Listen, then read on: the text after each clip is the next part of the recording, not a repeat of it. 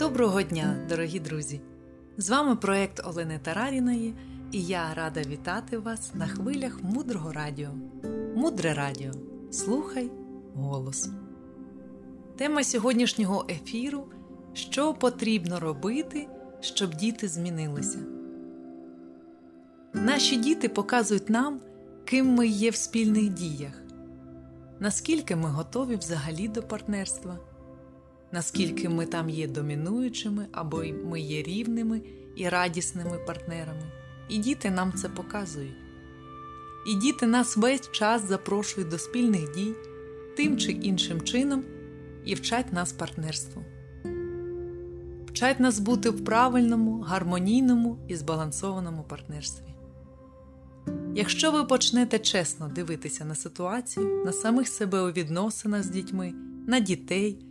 Можливо, побачите, що ви на свою дитину тиснете. Що відбувається, коли ми тиснемо на наших дітей? Ми їх робимо маленькими. Ми наших дітей повністю позбавляємо їх потенціалу та їх величі. І потім ці маленькі діти починають поводитися як люди безвідповідальні, що не відчувають ситуації та небезпеки. Вони ведуть себе як маленькі, яких потрібно тримати за руку. І це наша позиція контролю та тиску. Я хочу вам сказати, що після 18 років ми взагалі не можемо тиснути на своїх дітей. Їм не потрібен наш тиск, ми їх практично позбавляємо можливості проживати своє власне життя. В якийсь момент ми бажаємо побачити нашу дитину відповідальною зрілою, розважливою, розуміючою, але ми не створили для цього ніякої передумови через те, що ми на дитину тиснули протягом багатьох років. Дорога Марина Селіцькі розповідає про своїх синів. Її молодшому синові, наче пощастило. Якщо старший син ріс, коли вона була заміжня, і коли був поруч тато, який все вмів і все робив, Молодший син дуже важко переживав розлучення і звинувачував обох батьків тому, що вони зруйнували весь його світ. Коли Марина з сином поїхали жити в село, йому тоді було 12 років. Він зрозумів, що повинен взяти відповідальність на себе. Також син Марини мав навчитися міняти колесо. Якщо він їде з мамою і раптом це вміння йому знадобиться тому що мама сама не поміняє колесо. Молодший син сказав собі, що він мусить знати, як замінити перегорілі лампочки. А якщо виникає ще більш складна ситуація, ніж просто викрутити і вкрутити, а також потрібно ще щось замінити та зробити якісь додаткові дії, як полагодити одне, як відремонтувати щось інше, тому йому довелося взяти за маму відповідальність. Потім він розповідав йому було дуже важко в цій ситуації, він бунтував. Але це перетворило його з дитини, який все отримував, він був таким улюбленцем, він був весь час в стані отримання, і ці випробування зробили його людиною, яка взяла життя в свої руки. І такі ситуації, як розлучення, вони з одного боку є дуже болючими і дуже важкими для дітей. А з іншого боку, якщо ми вірно дивимося на цю ситуацію, то це зростання для наших дітей. І кожна ситуація в житті може бути такою, але все це залежить від того, яку позицію приймаємо ми. І Марина в цей період, коли дитина взяла за неї відповідальність, почала практикувати духовне партнерство. Це була її зустріч з буддизмом, і вона вирішила, що хоче перевірити практику партнерства на своїй дитині. І цей її намір практикувати дійсно дав результат протягом 3-4 місяців. З дітьми духовні практики приносять результати дуже швидко. Це принадність цієї духовної практики, адже ми практично за дуже швидкий час можемо побачити значні результати. З партнерами складніше там, можливо, потрібно більше часу. Практика величі. Важливо почати давати своїй дитині велич. Що це означає?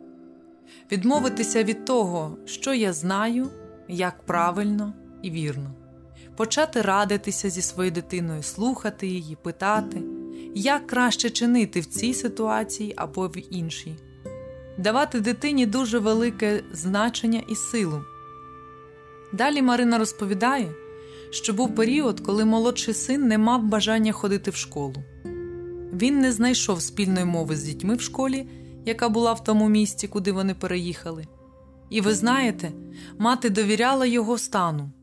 Вона не тиснула на сина, намагалася з'ясувати, яка ситуація допоможе йому. При цьому Марина приймала позицію дитини, адже син знає, що для нього правильно.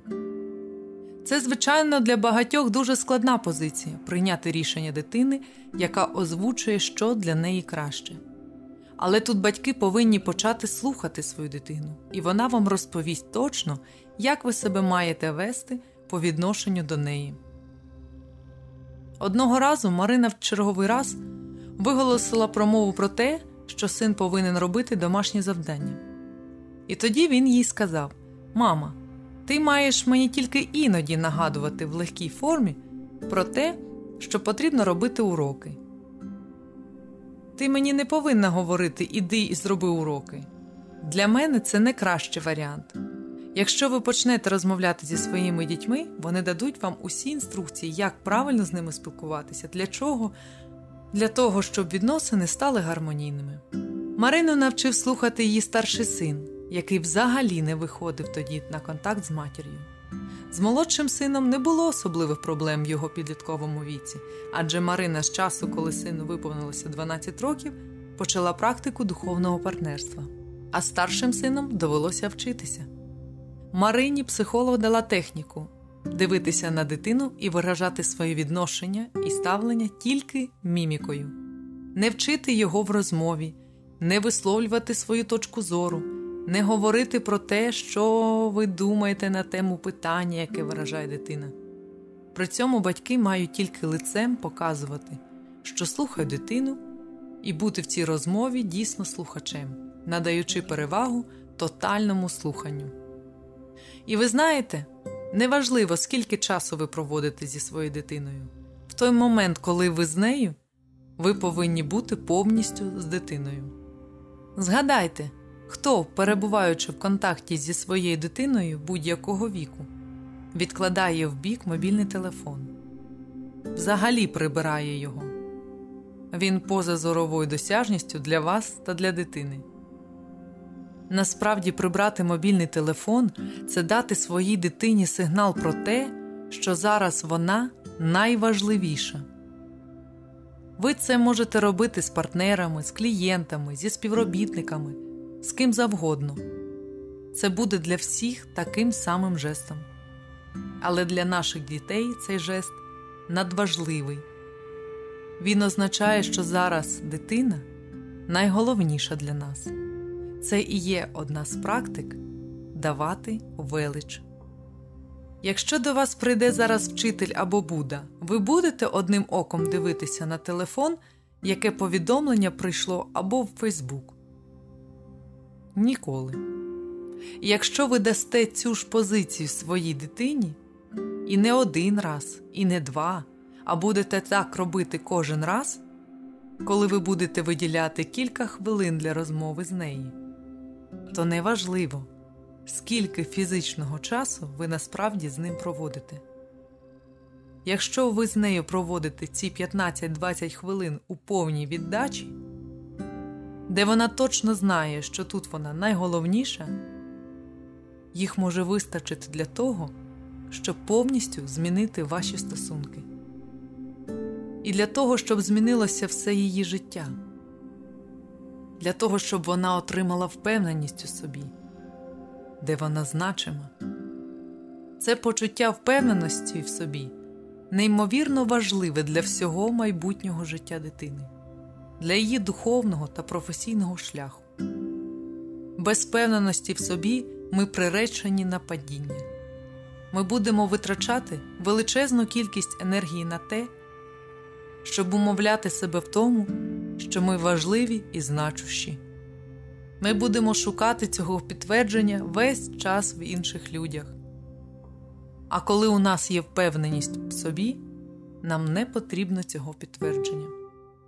Ми маємо свою внутрішню свободу і внутрішню впевненість в тому, щоб робити правильні речі і не бути залежними від того, люблять нас чи не люблять, визнають, хвалять чи не хвалять. Ми не будемо над це працювати. Ми будемо вчиняти дії абсолютно з іншою мотивацією. Якщо ви хочете зробити такий подарунок вашій дитині, то здійсніть це. Це дуже-дуже просто. Це одна з найпростіших речей, яку ви можете зробити. Таким чином, ми сьогодні поговорили про те, як змінити свою дитину за допомогою своїх духовних практик, як важливо навчитися слухати і як давати дитині правильну велич. Залишайтеся з нами на хвилі мудрого радіо. Цей проект створено під натхненням дорогої Марини Селіцькі. Мудре радіо благодійний проект.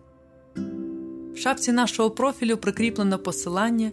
Всі кошти, зібрані на цьому проєкті, будуть спрямовані на будівництво міжнародного освітнього ретрит-центру, який називатиметься Наланда. Наланда це перший історичний університет у Тібеті, в якому навчали всіх релігій, і це місце, де людина могла отримати повноцінну, багатогранну, найкращу в світі освіту.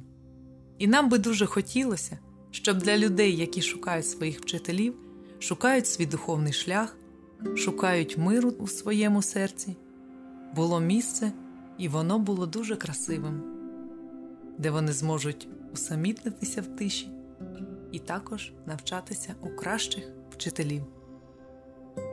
Мудре радіо. Далі глибше.